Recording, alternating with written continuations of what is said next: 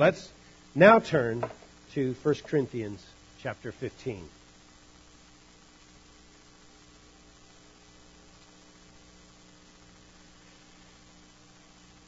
First Corinthians chapter 15. Let's begin reading in uh, verse 50. 1 Corinthians chapter 15, verse 50. Now I say this, brethren, that flesh and blood cannot inherit the kingdom of God, nor does the perishable inherit the imperishable.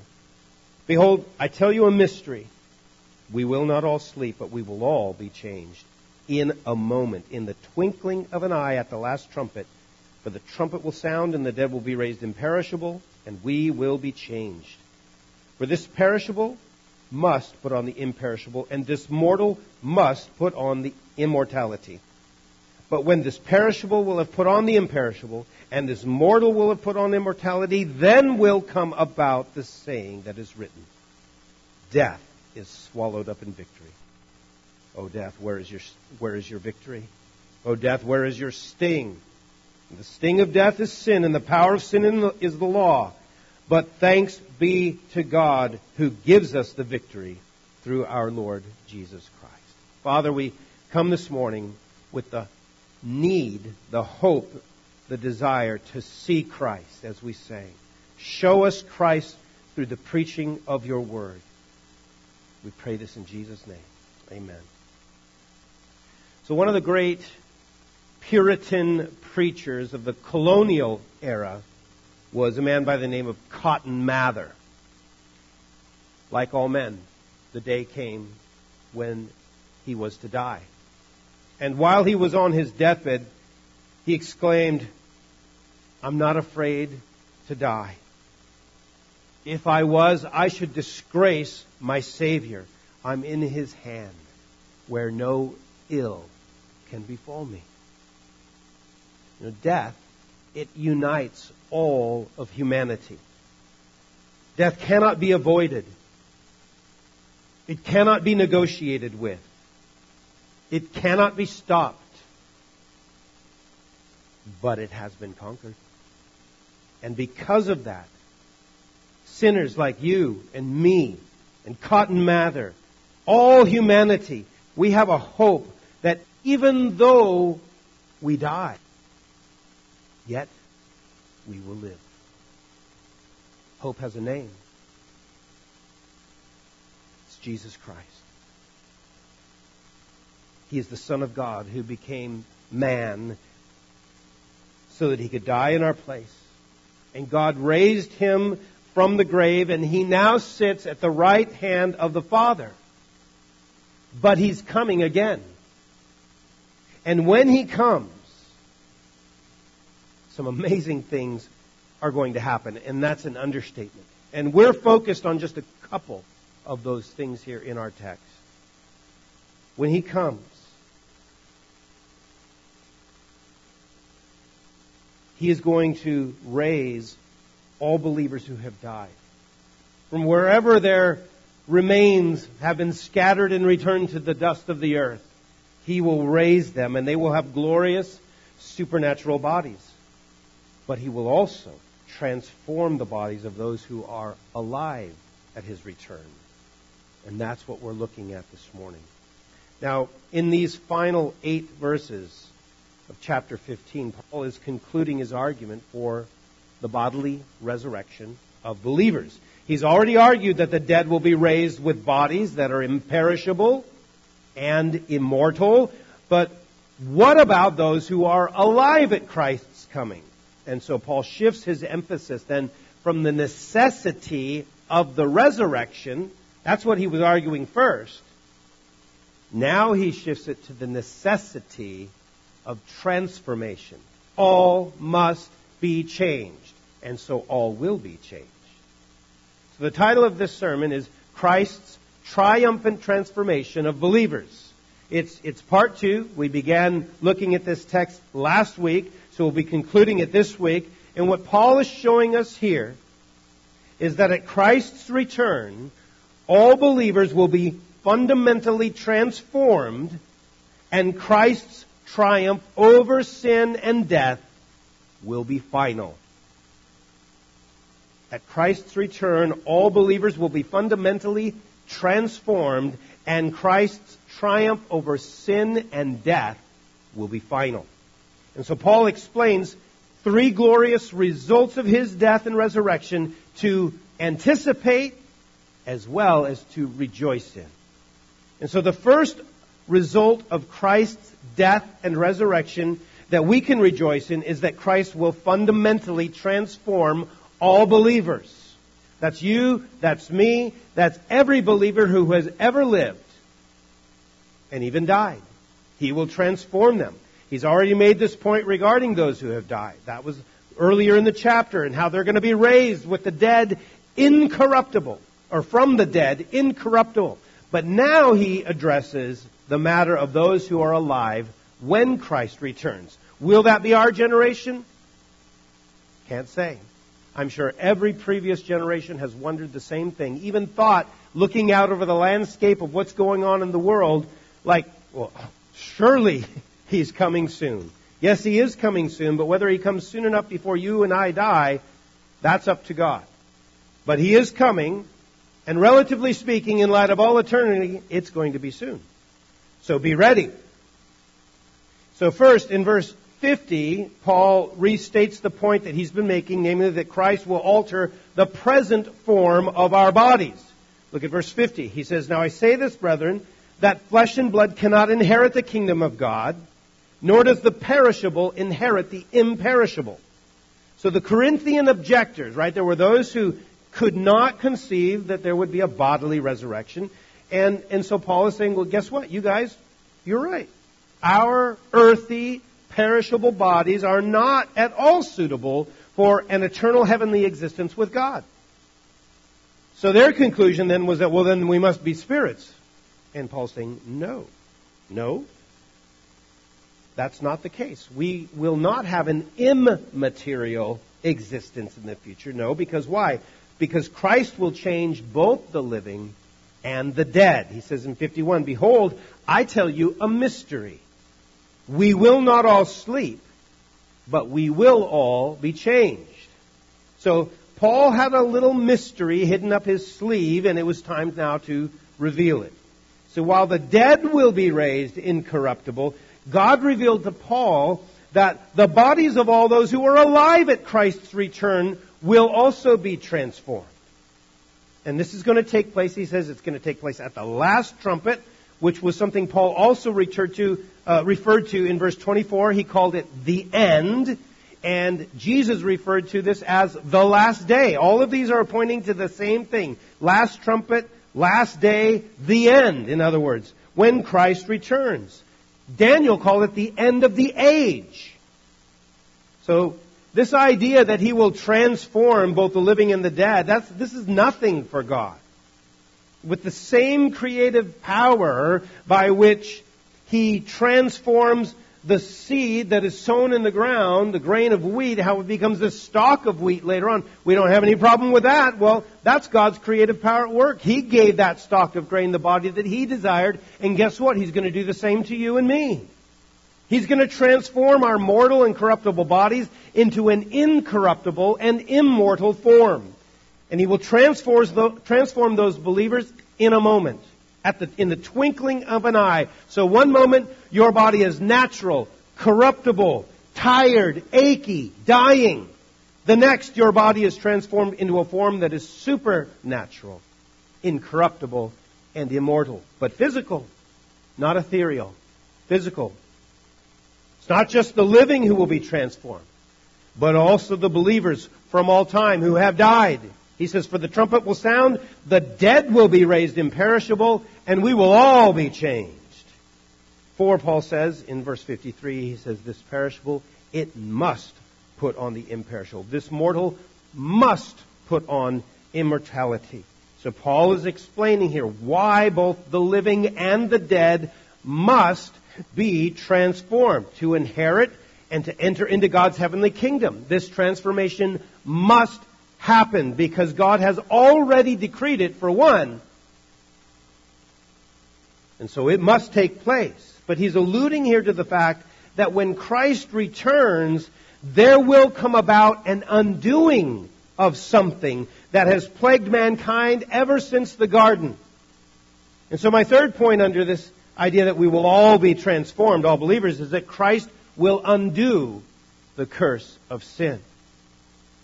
You know, if you remember in the, in the garden, God had warned Adam and Eve that if they ate from the tree of the knowledge of good and evil, that they would die. But the devil's serpent, he told Eve that God's a liar, basically. They won't die. They would become like God. And they believed him and they ate. But if they had believed God, they would have life. They would have abundant life, full of, of joyful fellowship with their Father. Trusting God, their Father would have protected them. But instead, they listened to a deceiver. And they trusted in their own understanding. How often is that the case? Usually, when we trust in our own understanding, we find ourselves someplace we never thought we'd be. As a result, God pronounced a curse on them that we, uh, who sin like them, we have inherited this curse as well. So death, sin, decay, corruption, it entered into the human experience, and with it all sorts of affliction and trouble. But praise God, though, He sent Jesus to reverse this curse. Paul referred to this uh, same chapter back in verse 22. He said, For as in Adam all die, so also in Christ shall all be made alive. Peter tells us that Jesus, he came to bear our sins in his body on the tree so that we might live to righteousness.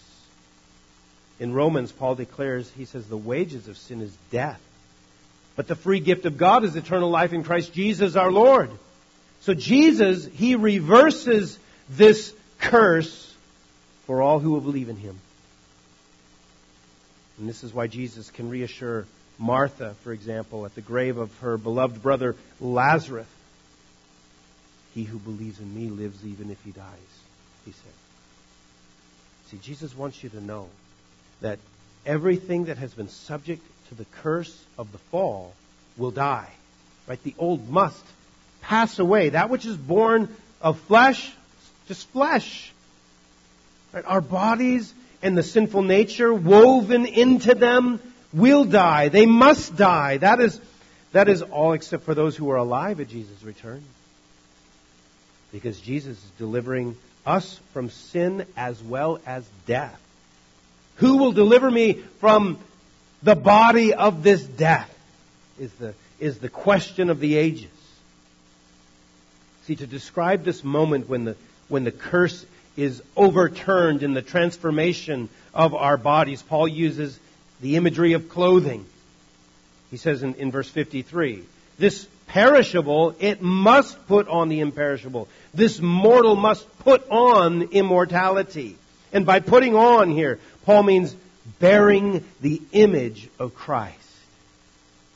You know, we, we will have a bodily existence, just as the risen Jesus showed the disciples in the upper room.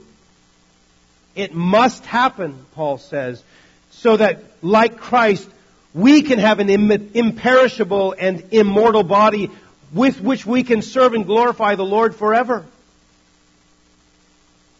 And the long chain of decay and death that began with Adam in the garden will be finally and fully broken by Christ, the last Adam. And so at the end, the last day, Christ will return. And then in a moment, will fundamentally change all believers, both the living and the dead, transforming the present form of their bodies into an imperishable, incorruptible, glorious form, at which time the curse of sin that has plagued all mankind since the garden, it will truly be undone. And that is something truly to rejoice in. But there's more. You know, Queen Elizabeth II, right, she just passed away, as we all know, um, this past September. She was the longest living British monarch. She reigned a total of 70 years, 214 days. She's surpassed only by King Louis XIV of France, who reigned a total of 72 years, 110 days. He died in 1715. Now, that's pretty amazing that the longest living, the second longest living monarch was in our era. And we knew of her. But there has been one ruler who has tyrannized the entire world from the very beginning. And his name is death.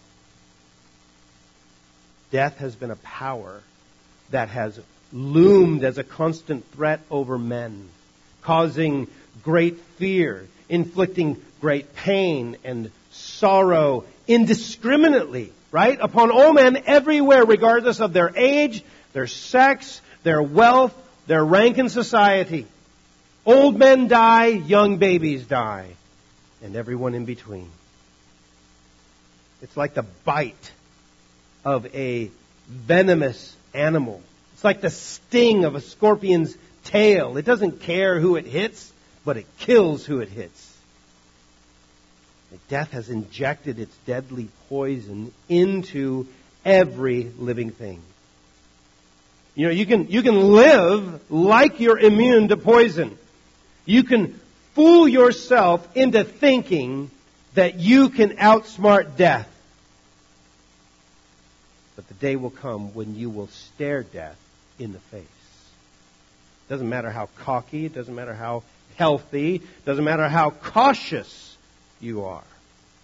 Oh, yes, a lot of people are so cautious to avoid anything that might lead to death.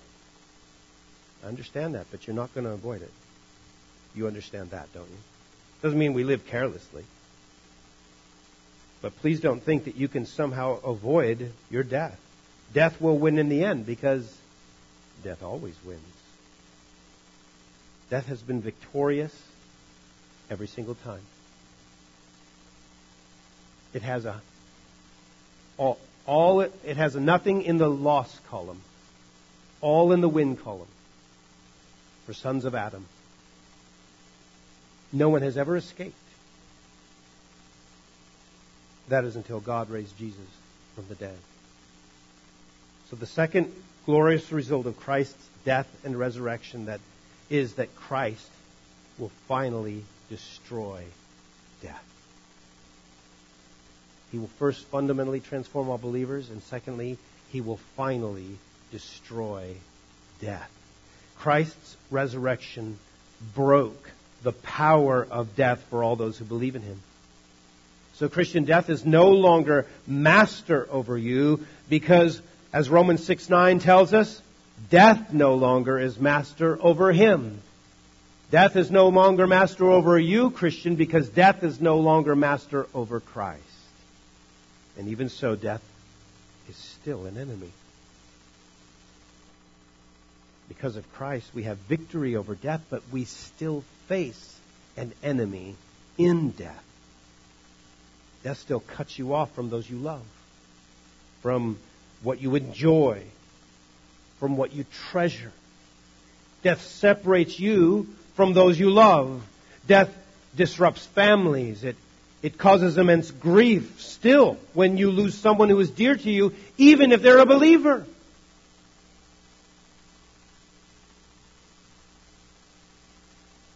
You know, we mean well when someone, maybe a Christian, dies, a parent, something like that, and you come up, well, they're in a better place. We mean well when we say it, but that doesn't change the fact that you miss them. You can't kiss them anymore. You can't talk to them anymore. You can't sit by their side. You can't hold their hand. They may be in a better place, but you miss them. They've left a gaping hole in your life. I'm just thankful that, that Rosita has agreed not to die before me because I can't handle life without her. And I trust all the husbands would say amen to that. Women, women can always go on without their men. But if the woman dies first, the man is soon to follow. You women are our Achilles heel. We've got all the strength to lead and to do and to conquer and to accomplish as long as you are with us. If you go, you take our strength with you. Ideally, we want to die together like the notebook. We're doing it notebook style. We're just going to climb into bed and one, two, three, and then, you know, just done, done breathing after that. You know, it, it's true that we no longer need to fear death, but we still fear all that accompanies its sting. Because we reside in mortal bodies, corruptible bodies, and we're experiencing that corruption and what it does to us. I can't breathe. I've got great pain. And modern day, it's certainly not just modern day, but modern day has canonized this and just said, well, therefore, kill yourself.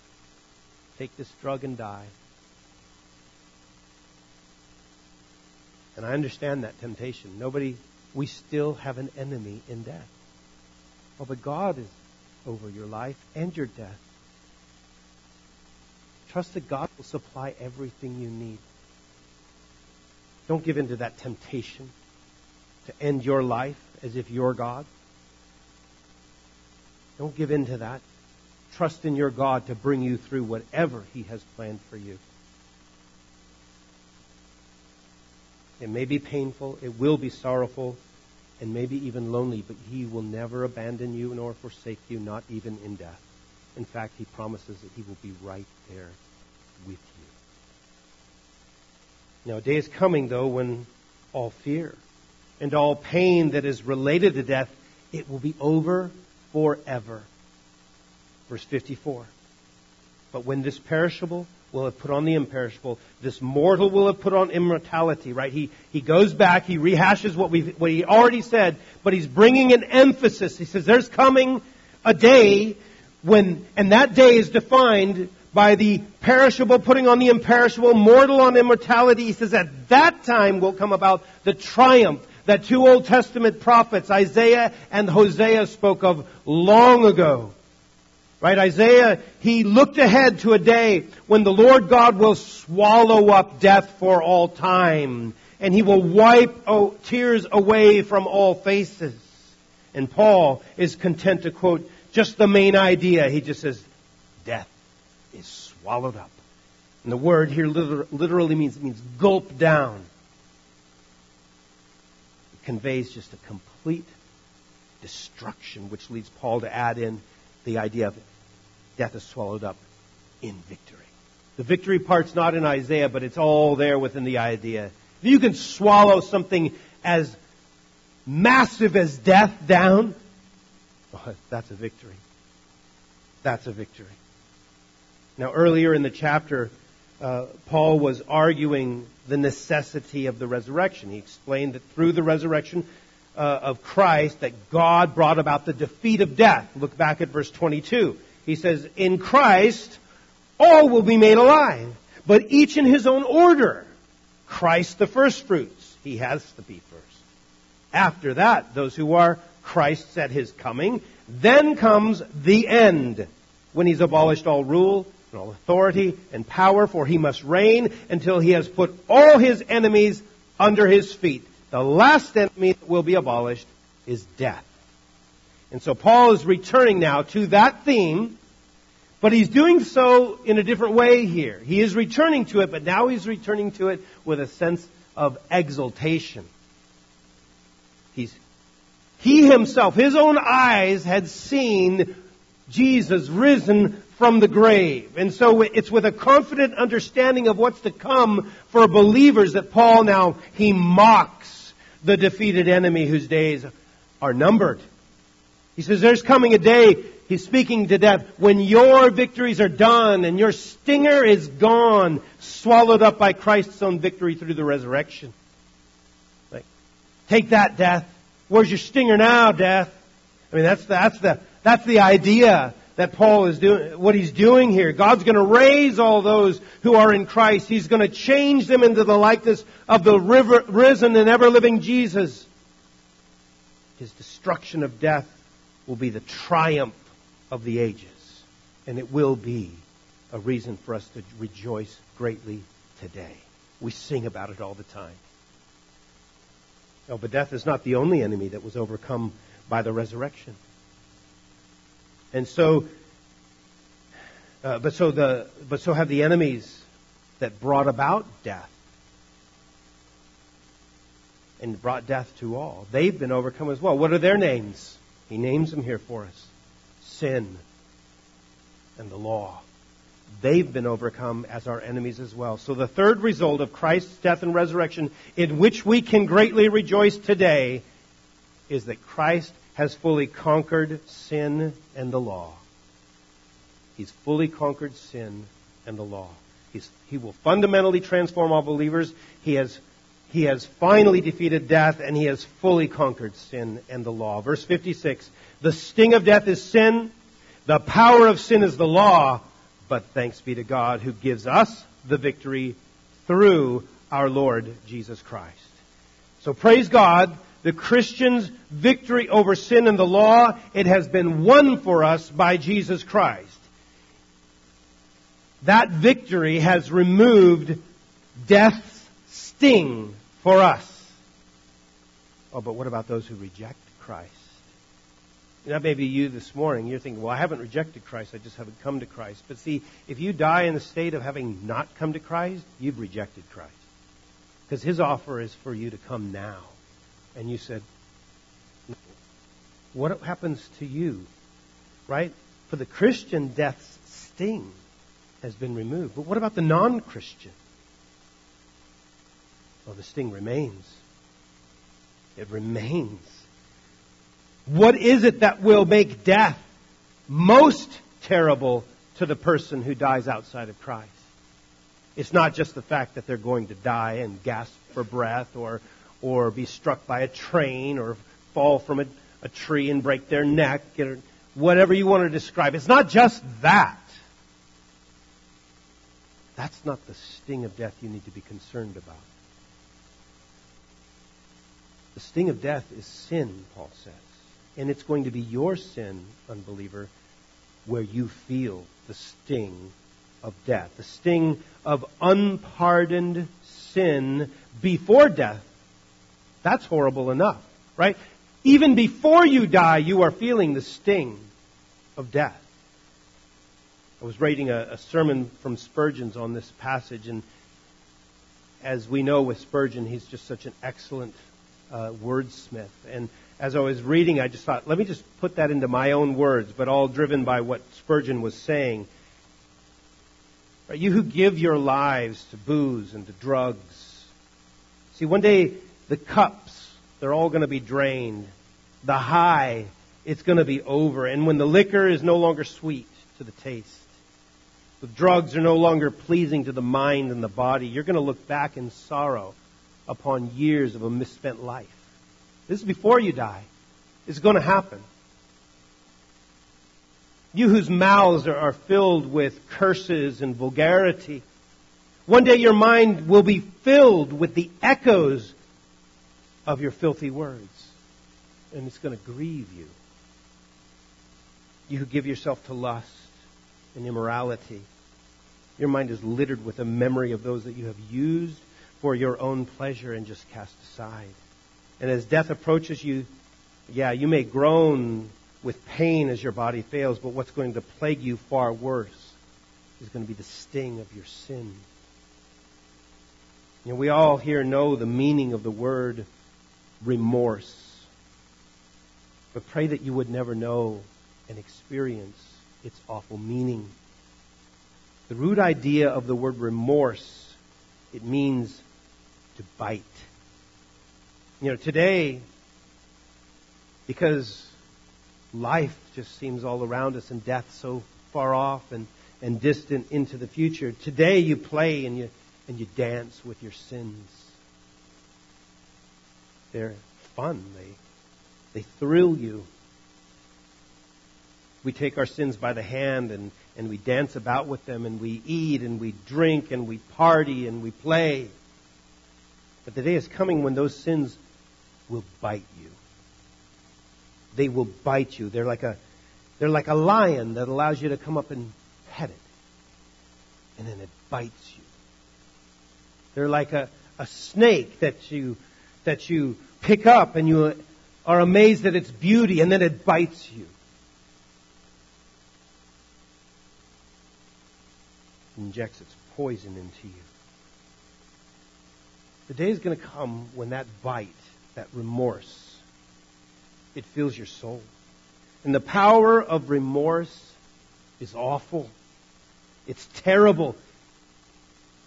It's the first pang of hell. It's like the waiting room outside the door of hell.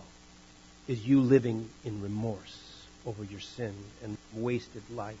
To feel remorse is like feeling the sparks that are flying upward from hell itself. Remorse is the beginning of an eternal torment for you. See, the sting of death, well, it's the unpardoned, unrepented sin that will haunt you before you die. And as great as that sting will be to a man, it becomes far greater, a far greater sting for the person who dies unforgiven. The sting of unpardoned sin before death becomes this never ending sting after death. We don't, we don't see sin now for what it will be. Right now, it's a delight to the eyes, and it leads us to some kind of a deed. Oh, what does it become after that? See, sin assures us that, that we're in control, that, that we will not let things grow out of hand, not with this sin, no, no. But you have to remember, friend, that sin operates by deceit. Sin never, never remains small it grows little by little until eventually it becomes a mountain. It begins as one just small cloud off in the sky, no bigger than your hand. But it ends with the entire sky being overcast and bitter rain pouring down. But what does it become after that? What does it become after this life is over? Where death leaves you, judgment finds you. As you die, so shall you be forever. See, forever is a long time. Right? But we can only think in terms of time. Judgment will last a long time. But my friend, that doesn't paint the picture. Judgment will not last for a long time. It will be forever. It will be beyond time.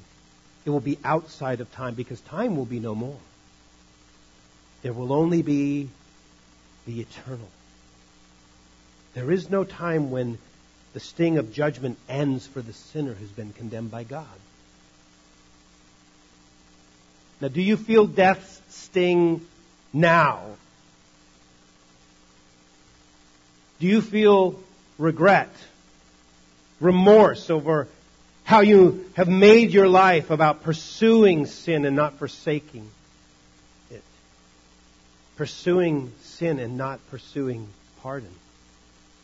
Well, my friend, if death finds you in that state, that state of unforgiveness, you will be forever in that state and you will be forever drowning in a bottomless sea of remorse, never able to find relief from the sting of unpardoned sin. I can't think of a more wretched thought But there is still hope. There is hope for you. The Bible says today is the day of salvation. You can be forgiven all of your sins, past sins, present sins, even future sins, if you will turn from them today to Christ. He'll take them, and He'll take all of them, and He will bear them away for you. And He'll replace the bitterness of remorse with the sweetness of relief and the joy of pardon. It's true, your, your sin is real, and, and along with remorse, it brings fear and it brings shame. And because you don't know how to resolve that fear, you run away from God. You distract yourself with more sin and you pretend that you're not as afraid as you really are. But no matter what you do, no matter what distraction you put before you, sex, drugs, toys, fame, when you lie down, you put your head on your pillow at night, the fear and the remorse that you feel over your sin, it's still there. And it always will be until you turn to Christ. Let me tell you right now, you can't escape your sins any more than you can escape death. They will find you out. But your sins, they can be forgiven in Christ, and you can know true peace. You can know rest, and you can know joy, and you can know it today, and you can know it forever. Is that good news to you? You can be forgiven. You can be set free. See, Christ has made this possible. He's fully conquered sin. He's fully conquered the law. He took my sin upon himself. He died the death that I deserved, and he gave to me, a sinner, his own perfect righteousness. He made me acceptable before a holy God. He justified me in His sight. And He'll do that for you too. He'll do it for all who believe in Him. It's what I've laid out for you. It's the gospel. Gospel means good news. There's no better news for the sinner than to hear than he could be forgiven. If you've not responded to this gospel by believing Christ, I've explained to you the best I can why you desperately need to do so today, and you need to do it now. Don't heed that inner voice that says, yeah, yeah, I need to repent someday. That is your sin talking, deceiving you into doing nothing. Your sin doesn't want you to repent. Your sin doesn't want you to turn to Christ. It's going to tell you anything to convince you to leave here today the same way you came in, in bondage.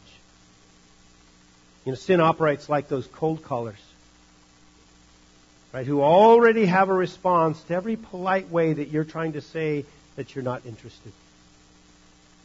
The only way that you're getting off that phone without wasting more time, without wasting money, or both, is by hanging up. hanging up. That's old school. Hanging up. That's the only way you get off the phone with them. And the same is true for sin. The only way that you're going to be forgiven and free is by repenting today, not someday. Today. Someday never comes, friend. Today is the day of salvation. But in these verses, Paul takes the opportunity to give us a brief theology of the understanding of the relationship of sin and the law to death. And so let's just take a few moments here as we close to make sure that we understand what Paul's explaining here. Paul first explains that the power, he first of all explains the power of sin and death. So where does sin and death get their power to sting us? Well, first of all, death's power, he says, comes from sin. The sting of death is sin, Paul says. So men die for one reason. They die because they sin. Without sin, there is no death. Sin is the, it's the deadly poison that has led to death. Why? Because sin is a moral penalty against God, and the punishment is death. That's why. God's the lawgiver. Sin is lawlessness. It's acting as if there is no law or that the lawgiver has no authority. And sin entered the world through the first man, Adam. He chose to disobey God. And thus both sin and death were brought into the world. Now, Paul mentions this briefly in uh, verses 21 and 22 of chapter 15. Just go back there. He says, For since by a man came death for us in Adam, that's us, we're descendants of Adam, for in Adam all die. So Paul summed this up in, in Romans 6.23. The wages of sin is death. Right? When you work for someone, you earn a wage. You are trading your skill, your knowledge, your time, your effort for money in the form of a paycheck. You don't have to say thank you. You can be courteous when someone hands you something. Oh, thank you. But you're not saying thank you for giving you money because you earned that money. It's yours because you traded it for your work and your effort. A wage is not a gift.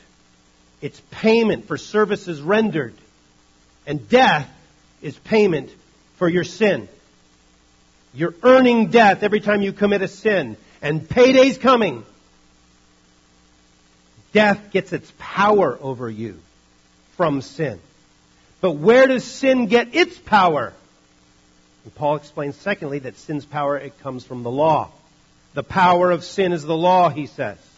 And so, through Adam came sin and death. God himself told Adam, don't eat from the tree of the knowledge of good and evil, and if you do, you're gonna die. Adam ate, and he died.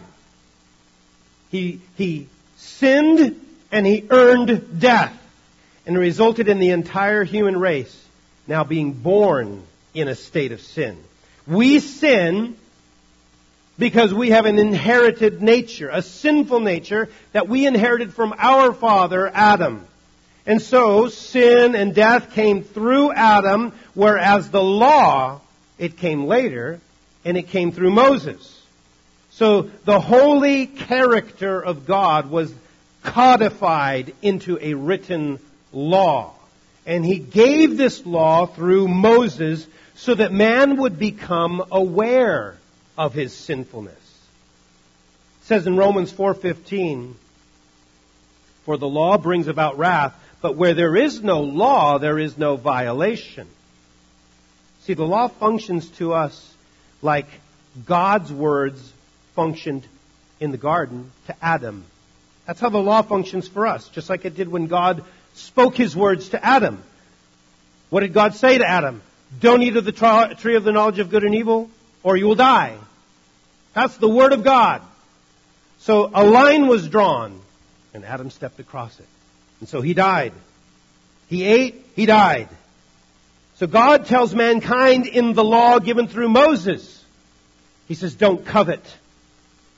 All men covet. So all men die. See, sin did not begin with the law, though. It began with Adam. That's where sin began, and that resulted in him dying. And guess what? Every single person that has come from Adam has continued to sin. How do we know this? They died. You only die because of sin. So, in the many ages before there was a law, there was still death, which means people were sinning all the time. Every day. And they were dying as a result. This is what Paul explains in, in Romans 5. He says, Therefore, just as through one man sin entered into the world, and death through sin. And so death spread to all men. Why? Because all sinned. For until the law, sin was in the world, right? Before there was a law, sin was in the world. But sin is not imputed where there is no law. Nevertheless, death reigned from Adam until Moses when the law was given. Everyone was, everyone died. Why? Because they were sinning. So men were already sinning. So why did God, why did God even give the law then? What purpose does the law serve? The law brings an awareness of sinfulness. It defines sin.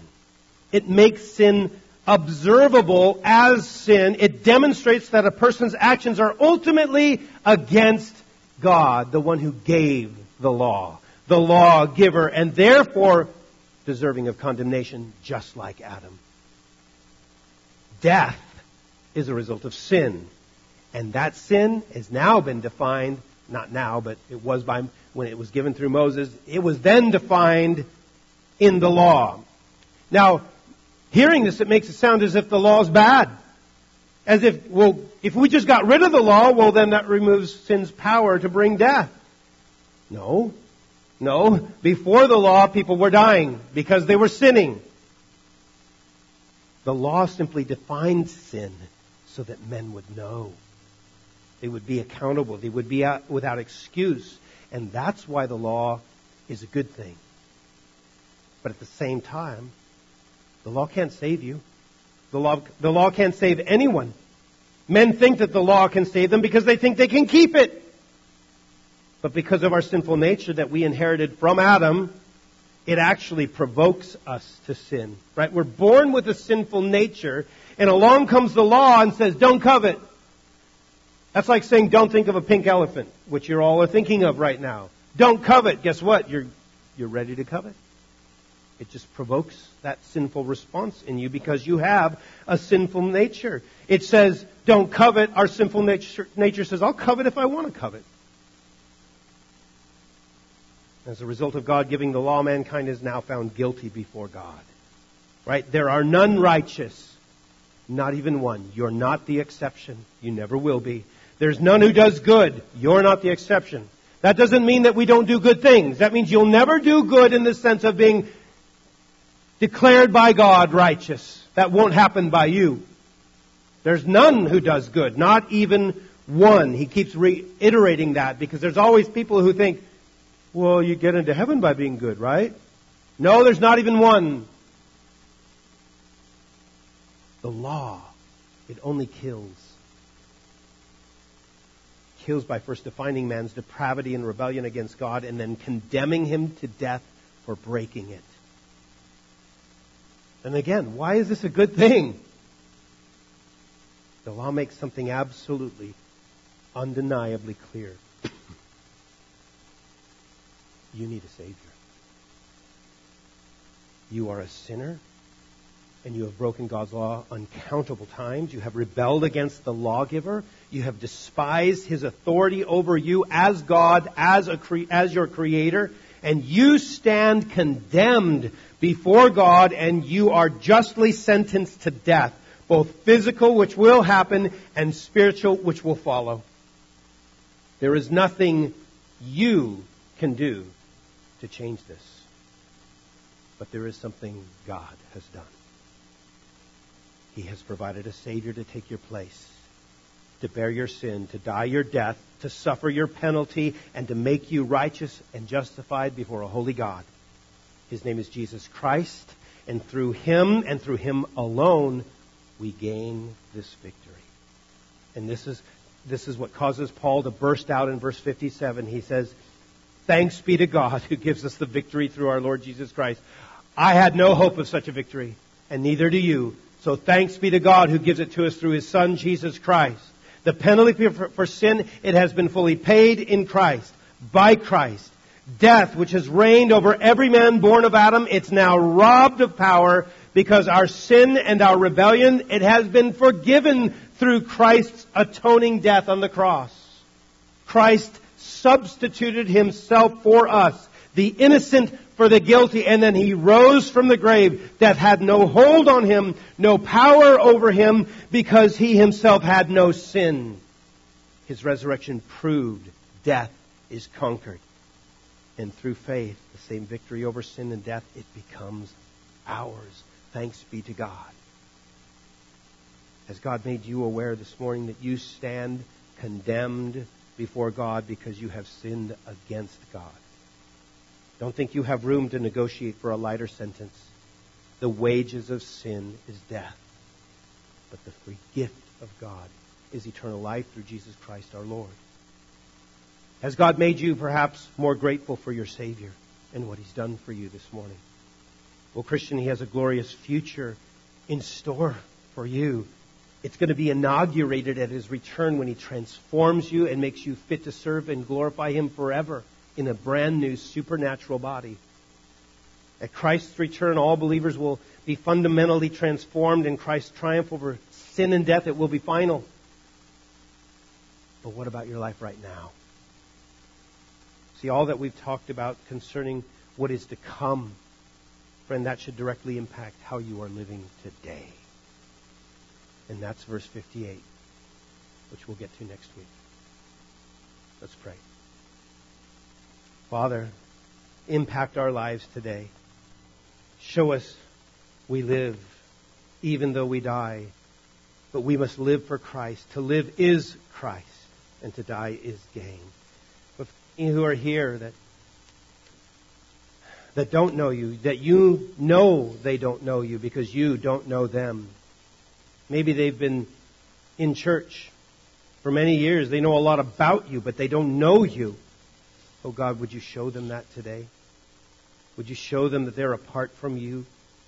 And that even though they've done many things in your name, that's not the same as knowing you? Because the evidence is that they practice lawlessness. They're still in their sin. Sin is still their master, not Christ. Convict them in love, convict them, and lead them to a saving knowledge of you where they can repent and believe. We ask this in Christ's name. Amen.